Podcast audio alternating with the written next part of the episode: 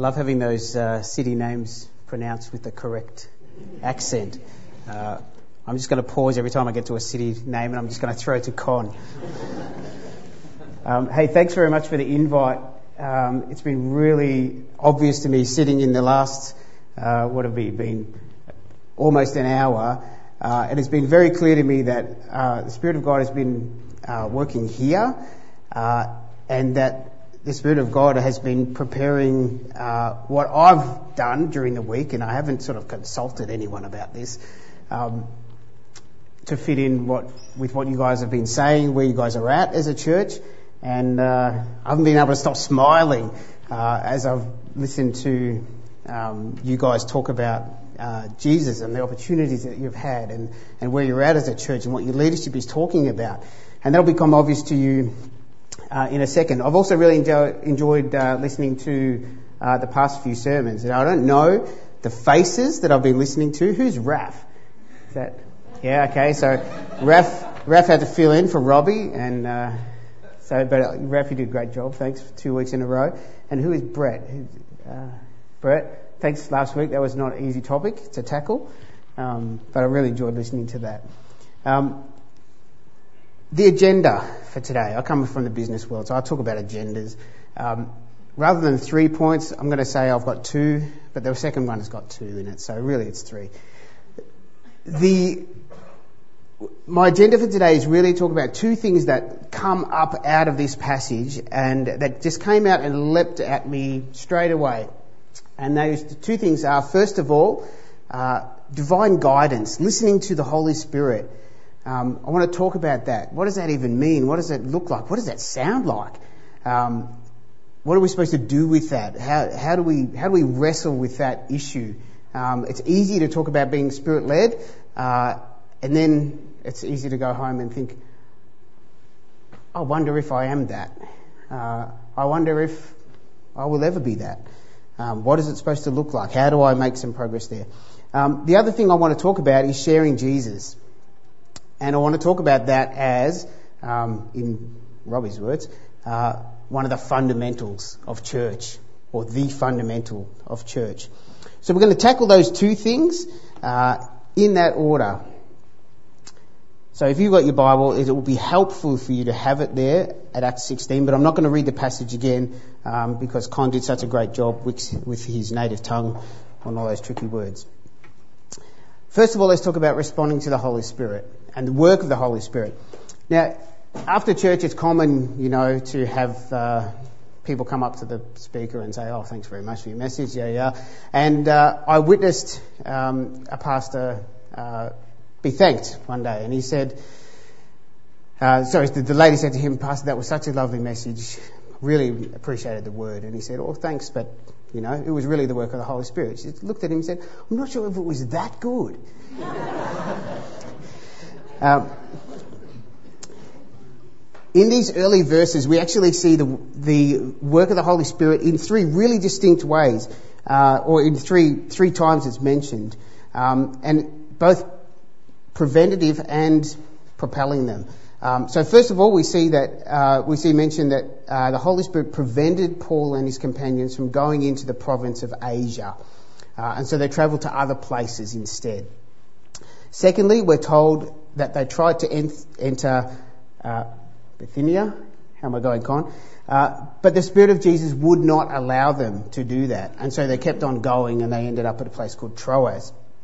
And then thirdly, while they're at Troas, overnight, Paul has a vision of a Macedonian, Macedonian man saying, come over to Macedonia. And they regard that as a call from God. They regard that as a vision given to them by the Holy Spirit. Uh, and as an aside, you'll notice that the language changes right at this point, and instead of saying Paul this, Paul that, we start to see we. We got ready, we went, we, uh, we spoke. Uh, and so the, the conclusion by most scholars is that Luke has joined the party at this point in time. Um, the Holy Spirit is interacting with these guys and guiding their decisions uh, preventing them from taking some paths, propelling them to take other paths. Now, I don't know about you, I've never actually had God speak to me in an audible voice. It Just has never happened to me.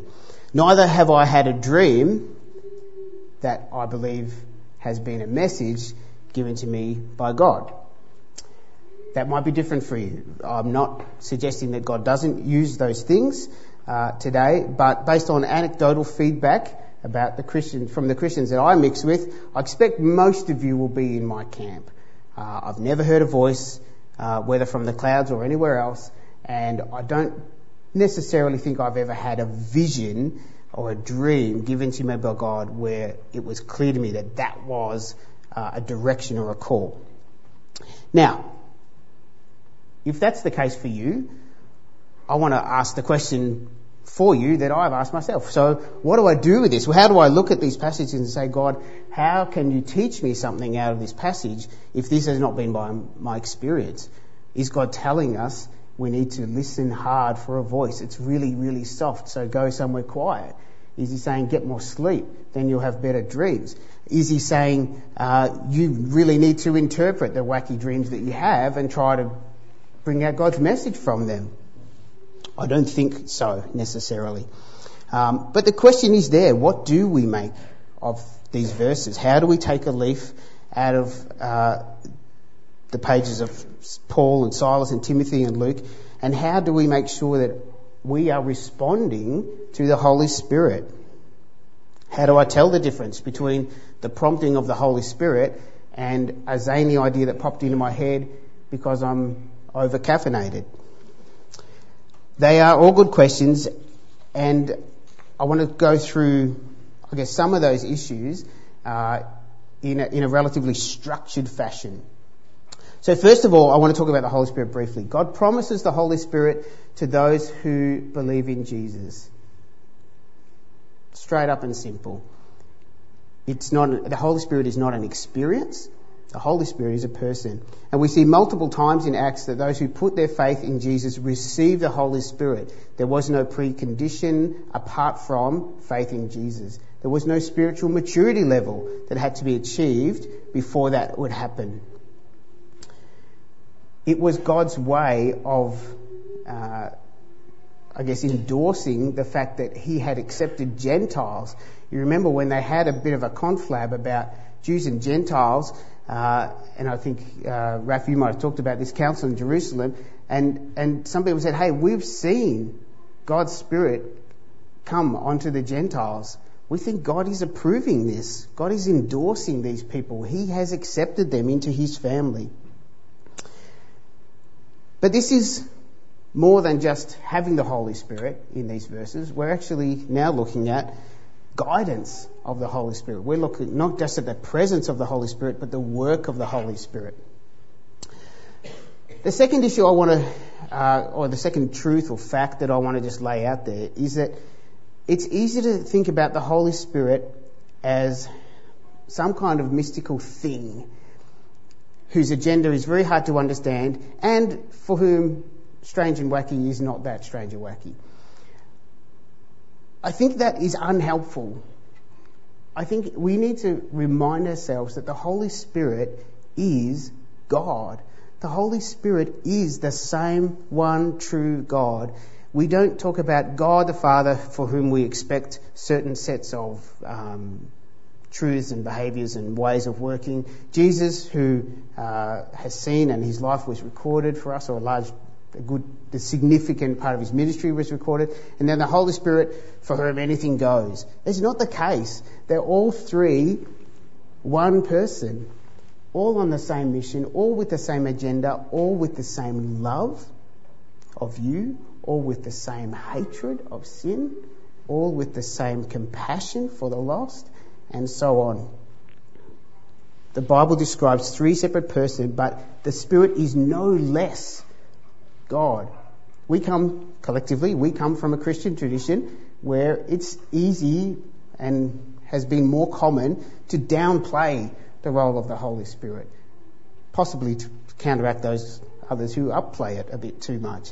Um, and so we have God the Father, Jesus the Son, and the Holy Bible.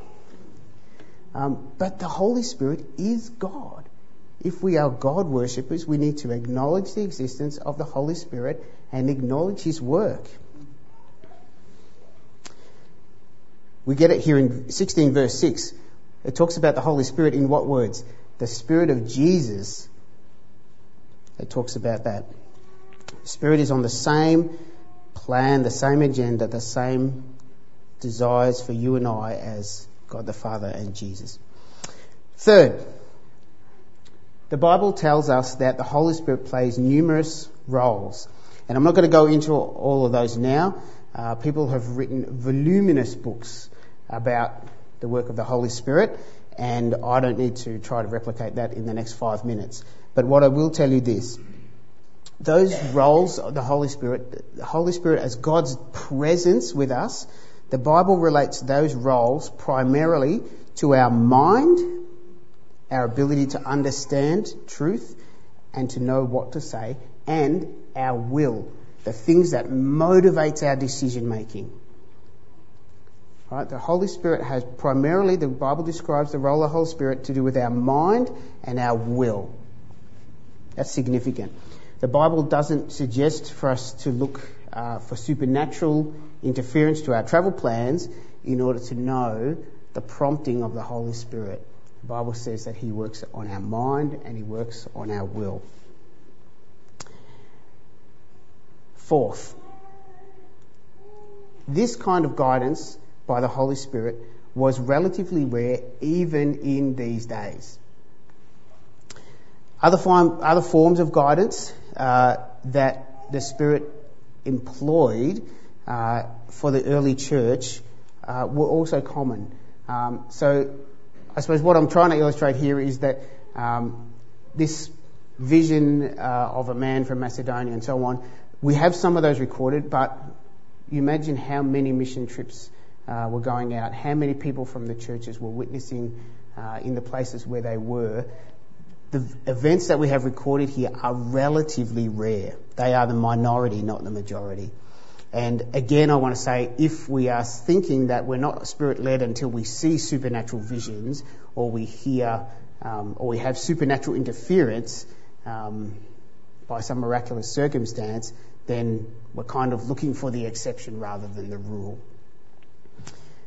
Other things that God employed to guide the decision making of the early church were casting lots, Old Testament scripture. They consulted God's word. They consulted other Christians. They talked to other believers and they said, Hey, what do you think? I value your wisdom on this.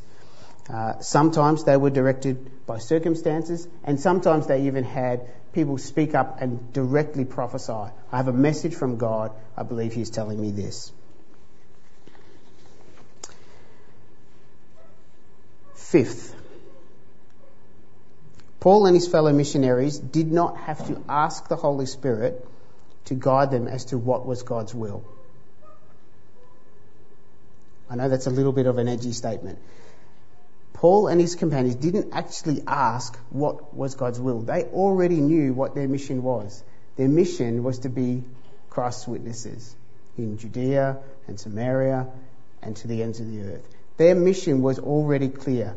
So they weren't asking for guidance. Dear Lord, please let us know if today you would like us to testify to the Word of God, to testify to the gospel of Jesus, and to tell anyone. Let us know if that's what you want. If it's not, that's fine. We'll stay home and play Xbox. That was not their prayer. Their prayer was, if it's not here, God, where is it? And so they were moving. They were going and they were taking every opportunity that they had to do exactly what they knew they had to do.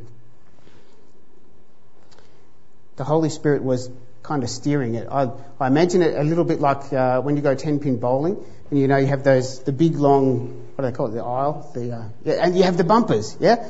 Yeah, the bumpers are no good until you've bowled the ball and started it moving, right? The bumper's not going to help you at all if you just say, I wonder where I should throw the ball. You know, you know where. You go this way. And if you're a little slightly off course, the bumper goes bonk, and then bonk, and you know, more often than not, you strike something. You strike something if you've got bumpers helping you.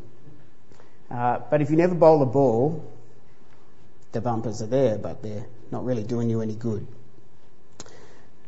I, I kind of feel that way about us uh, sharing the gospel and being guided uh, in our decision making in our Christian lives. I kind of feel like we have to start rolling and then listen for the, or feel the bump of the bumper. Uh, if we stay stagnant and say, I wonder what God has for me, we kind of already have that answered for us. God already has something for us. And so the question is just, you know, will I get rolling? And will I listen when God gives me a bump here or a bump there? There is no shortage of opportunities for us to share the gospel. Uh, we just actually got to make a start on that. Sixth and last, I think there is a difference between direct opposition and things just being hard. Uh, oh, sorry. There's a difference between things being hard or opposition and the Spirit saying no. Okay, so when, when Paul uh, was preaching the gospel, he said this, he says the Spirit of God prevented us from entering into Asia and so we went elsewhere. Now they took that as God saying no. Uh, but you know, plenty of other places they faced incredible hardship. Uh, and if you want to read about those, uh, well, I'm thinking that you probably come across some of them, um, the stonings and the mobbing and the um, and the political interference, the jailing, the whipping. Um, but funnily enough, they didn't say, "Oh, God must be telling us to stop preaching." Things were incredibly hard. They had incredible opposition, uh, but it wasn't that that they took as God saying no. They knew already that there was going to be hardship. They knew already that they would have opposition. They knew that this would not be an easy path. But they knew also how to distinguish between what was hard or what was opposition and what God was saying no. Move on. The presence of hardship, the presence of opposition is not our indicator for God's Spirit saying, no, move on. That's not the test. We know that. So, if that's the case, what is?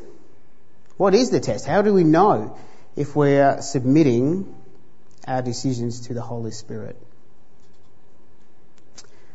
Let me give you a few pointers. Now, these are not from uh, any sort of genius theologian or anything like that. These are just me. Um, so take them in that context, please. Um, first of all, pointer number one. Your decision is the subject of prayer, both personal and corporate. Your decisions, if they're to be guided by the Spirit, need to be the subject of prayer, both personal and corporate. If you are, as a church, and this is where I've kind of just loved watching what was on the screen earlier today, if you are as a church deciding where is it that God wants us to share the gospel, who is it that we are well served, we're well placed to serve with the gospel, uh, then those decisions need to be the subject of prayer, both personal and corporate. As a church, collectively, we pray for that.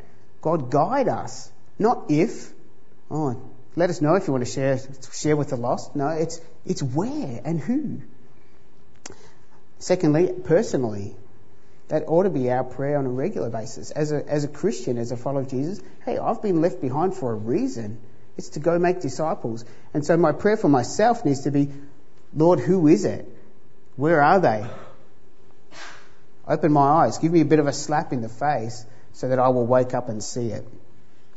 Secondly, if your decisions are to be guided by the Holy Spirit, they will line up with Scripture and God's revealed will. I don't know if you've ever come across someone uh, who, in their sort of desperation to f- pursue a certain path, uh, I'm sure some of you have heard this before, they say, I really believe God is telling me X. Uh, and you kind of think to yourself, well, that's convenient. Um, X doesn't seem that great an idea to me, and I can see a few holes in that theory. Oh, but you know, who are you to say what God's telling me? your decisions, if they are spirit led, will line up with the scripture and with God's revealed will. Now, God's revealed will is not that complicated.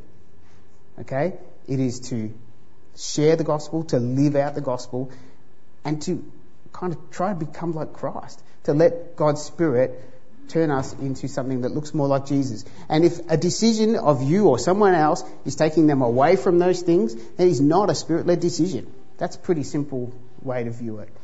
Um, if we are wanting us, if we are sort of checking in, I guess, on what it looks like, um, a decision that is being led by the Spirit will line up. And if it is in contrast, it clashes with what God has said about Himself or about the things that bring Him honour, then someone's got to call it out. In a similar vein, uh, thirdly, your decisions are furthering God's mission. So if you are making a decision about, let's say, where to live, uh, I'd really love to have a small group meeting in my home. I'd also really love to have a townhouse in Camberwell. And if I have, if I buy a townhouse in Camberwell, it will not have a lounge big enough to have any more than about five people at once. Now, I, right there, I have a direct contest. Do I want, what do I want more? Do I want the townhouse more or do I want to serve God with my home and have a small group in my home? Big contest. Not an easy one to wrestle through, but the answer is relatively straightforward. I just have to choose which one. And one of those decisions, if I'm convinced that I'm supposed to be running a small group, one of those decisions is going to further God's mission and one of them is not. Fourthly, your decision is God honouring. And simply that means it causes others to think more highly of God than they did before. God honouring, it means to cause people to think more highly of God than they did before. Now, this really comes up in the rub when we have uh, decisions that uh, are kind of judgment calls. You know, your boss has a go at you for something that you didn't do. How do you react? Now, if you're like me, I'm going to say, hey, hey, hey, back off, buddy. It was not me. But the way that I respond to that is going to have one of two reactions. It's either going to cause them to think that Andy is aggro and doesn't like being poked, or they're going to think, wow, this, this, this way that Andy responds, even when he's unjustly accused, it's really noticeable. It's different to others. And I'm probably going to put it down to the fact that he says he's a Christian, and now I see it coming out. You know, he doesn't go back on the offensive. Our decisions, if they're spirit led, will cause people to think more highly of God than they did before. Lastly, number five. Your decision requires faith in God, not just skills and money. Now, this is kind of where I have the real struggle. Okay. So I like to make decisions that say, I know I can achieve this. I know I've got the resources to do it myself, even if no one else backs me up. And so, and I know that, you know, this will, this will be good for the church. This will be good for the uh, Christians or the non-Christians around me. I'm going to do it. And when it's done, who gets the pat on the back? It's me my, my decisions in that context, I, need, I personally need to really keep myself in check to ask myself, am I doing this because I know that I can do it? Is that my decision? Am I doing one of two things? Am I deciding only those things that I can achieve and therefore am I limiting God? Or am I making decisions where I will get the credit instead of God getting the credit? Whichever one of those is true, neither of those are being led by the Spirit. Now, I've been in those uncomfortable circumstances where you think, okay, I know which way we're going to go, but I have no idea how it's going to happen.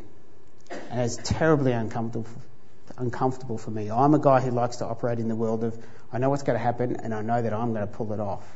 You just all watch. That's, that's, that's where I like to play. But when my decisions are being spirit led, they are going beyond just me, my skills, and my funds, or we, our skills and our funds, and they're saying, God, like so many people in the Bible who put themselves right out there, and the only way that it was going to come off was if God stepped in and I could stand for the rest of, I could uh, do another African half an hour and we could talk about all those examples in the Bible. People who put themselves right out there, that's actually the exercise of faith. That's listening to the Spirit. That is responding and say, God, we're going to step out and you're going to have to be the bridge that appears under our foot.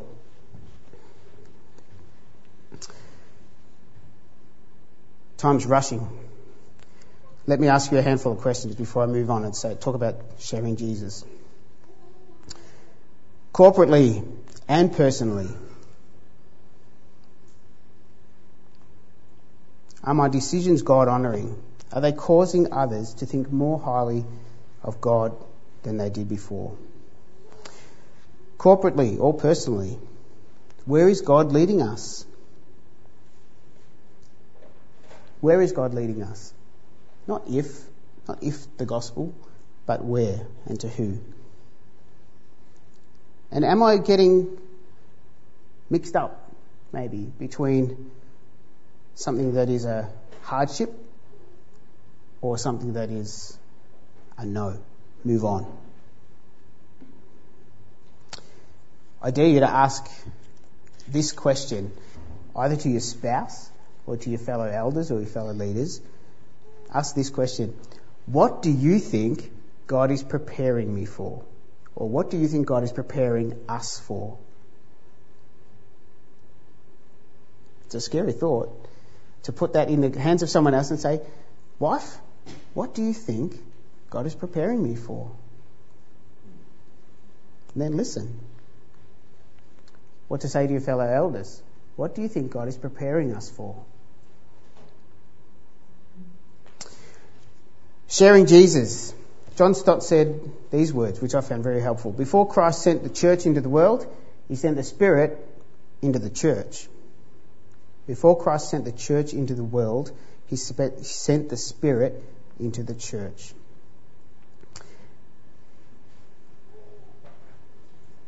The first thing that we see here in, in relation to uh, sharing Jesus is that these guys are following the Spirit. They are they're listening, they're guided, and they're also making decisions on the way. They are relying on both the circumstances and the, the mission. They know what their mission is about, but they're also relying on those bumpers to say, not here, not there, move on. Uh, and they're taking opportunities. So Paul and his crew uh, arrive in Philippi and they go down to the river. It's not like they uh, ask around. Um, you know, does anyone want to hear the gospel here? Uh, this is a kind of compulsion of theirs. They're on this mission. It is the very thing that they have come for. And so our question as our, our calling as a church cannot be if the gospel, but only who and where and how. And when we talk about a how, this is a great model actually that Paul has displayed for us. And he does this multiple times in Acts. He actually says, or he shows us, um, how it is that he went about finding people who will be open. First of all, where did he typically go when he got to a city? Anyone? A synagogue. Why a synagogue? Yeah, yeah. So there were people who knew the one true God. Uh, they knew all of the Old Testament, and he could say, "Well, let me take what you know. Let me show you this thread of the plan of salvation. Let me show you where it landed. It's Jesus." He kind of had low-hanging fruit in synagogues, but he gets to Philippi and he doesn't have a synagogue. Uh, typically, I think a synagogue uh, required a quorum of ten men. Uh, and they didn't have 10 Jewish men in Philippi, obviously. Uh, so there's no synagogue there, but it was common for people to gather outside the city if they were uh, Juda- Judaistic believers. They would commonly gather on the Sabbath and pray together. And so Paul goes looking for that place. He says, We went looking for a place where we would expect to find people praying. And he finds them there. He finds a group of women. And I love the fact that uh, the first European convert that we've got recorded in the Bible is a businesswoman uh, sorry, sorry, she's a woman and she's out of business. She's not a Jewish man. Um, it gives us a great kind of diversity uh, in the, the people that are following Jesus.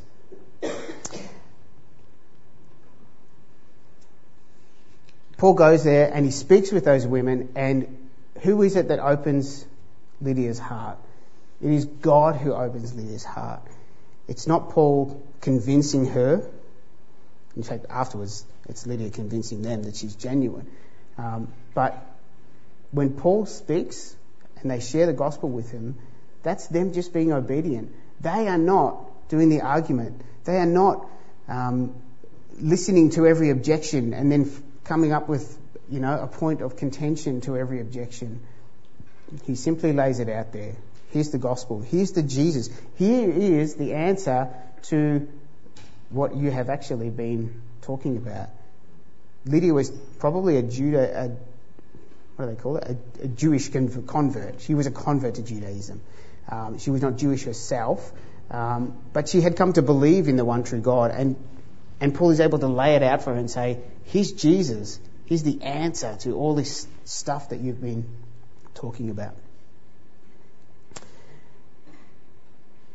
Secondly, when we look at uh, the way that Paul handled this opportunity, we see that he doesn't he doesn't have a sort of come and get it attitude to the gospel.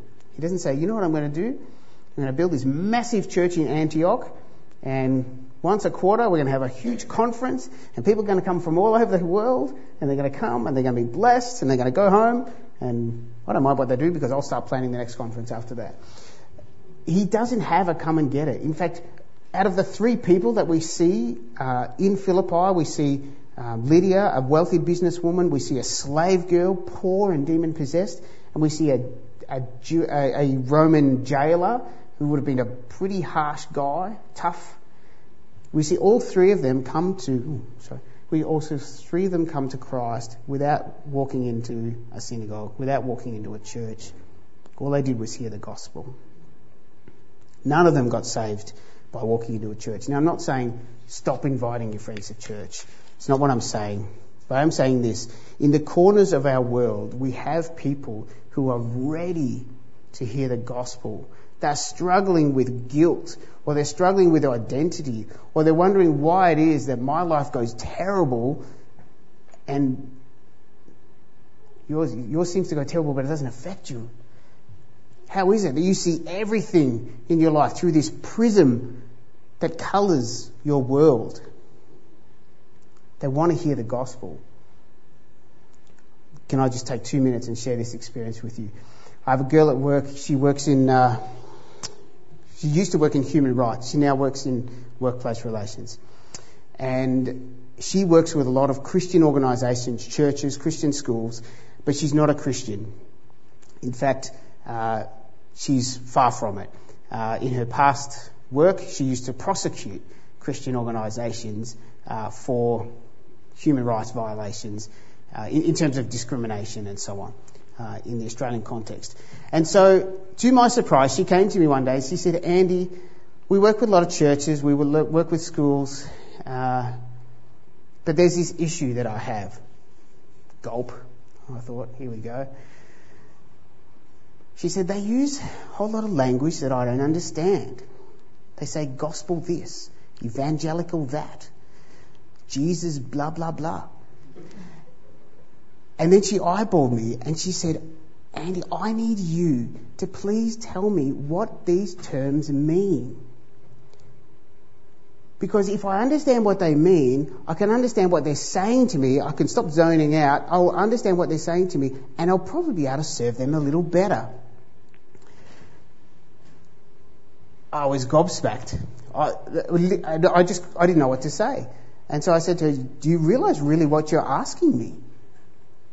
And she said, what? I didn't, what's the big deal? And I said, well, you're asking me to kind of give you professional development in what Jesus is all about. Yes! Yes, please! She said, that's exactly what I'm asking you. What's the big deal with that? Wow. I've never had that happen to me before. Never ever had I, have I had someone knock on my office door and said, please, Andy, in a professional capacity, could you tell me what the heck Jesus is about? Oh, I still, I'm still reeling from it. Uh, we recently had a professional development session where we talked about what all these terms mean. You know, why, why are Christians really thinking about some stuff? Why are they big about forgiveness? Why are they big about love? Where does that come from? We actually had the opportunity to share it. Now, in your corners of the world, in the places that you go, in the mothers groups and the kindergartens and the workplaces and the committees and the sports clubs, those people are also there. I beg you, I dare you, pray for those people to come across your path, path in such an obvious way that it's like a whack on the head. And you'll say, oh, this is the person I've been praying about. I didn't know who it would be, but this is the one. Where are those people for you? Are you willing to take Jesus to them? Don't wait for them to walk in these doors. That's a long way away. Will you take Jesus to them? And if it has to happen at 10 o'clock on a Sunday morning, God bless you. If you're not here and you're having coffee with your unsaved friend, God bless you. That is the gospel. We're actually not here to get attendance scores. As a church, our opportunities are to go and take the gospel to other people. I want you to be praying for me for those opportunities. I, I just got this two by four clobbered over the head when this girl walked into my office and said, Tell me about Jesus, Andy. I'm so grateful that she asked me. It was kind of a comfort to me. But she could have asked anyone in my workplace. There's plenty of us. And the fact that she already doesn't know is kind of convicting to me. But I want to pray for you for those opportunities too, both personally, but also collectively as a church. I want to pray for you. And I'm going to do that. I'm going to close uh, and I'm going to pray together. Uh, so why don't you pray with me? Lord God, we know that you love us. We know that you've saved us, and we're so grateful for that. And there are times in our lives when we don't have that capture our hearts. We're not bursting with 10,000 reasons to praise the Lord. We're kind of just plodding. And we confess that. We also know that you've given us your Holy Spirit. And we know why you have us here. It's not to get comfortable. It's not to get together and sing. It's actually to share the gospel. It's to make disciples. We know that we need you so desperately. We need to not just think about what we can achieve, but we know we need to think about what you can achieve. So, Lord, I ask that you would give us courage. Give us understanding. Give us compassion. Give us your love. Give us your words to speak. Give us the boldness to put ourselves out there and then wait to see what you do. May we be risk takers, risking humiliation, risking downfall, risking failure. We pray that we would be risk takers for you. So we would stick, stick ourselves out there and see what you can do. Lord, give us grace. Give us uh, a way to respond to people so that they think of you more highly than they did before. Give us the joy of knowing that we are doing what you have called us to be doing, and that is to take the gospel to those who don't know it. Lord, give us opportunities to remind each other and to encourage each other in those things. And we ask all those things in Jesus' name. Amen.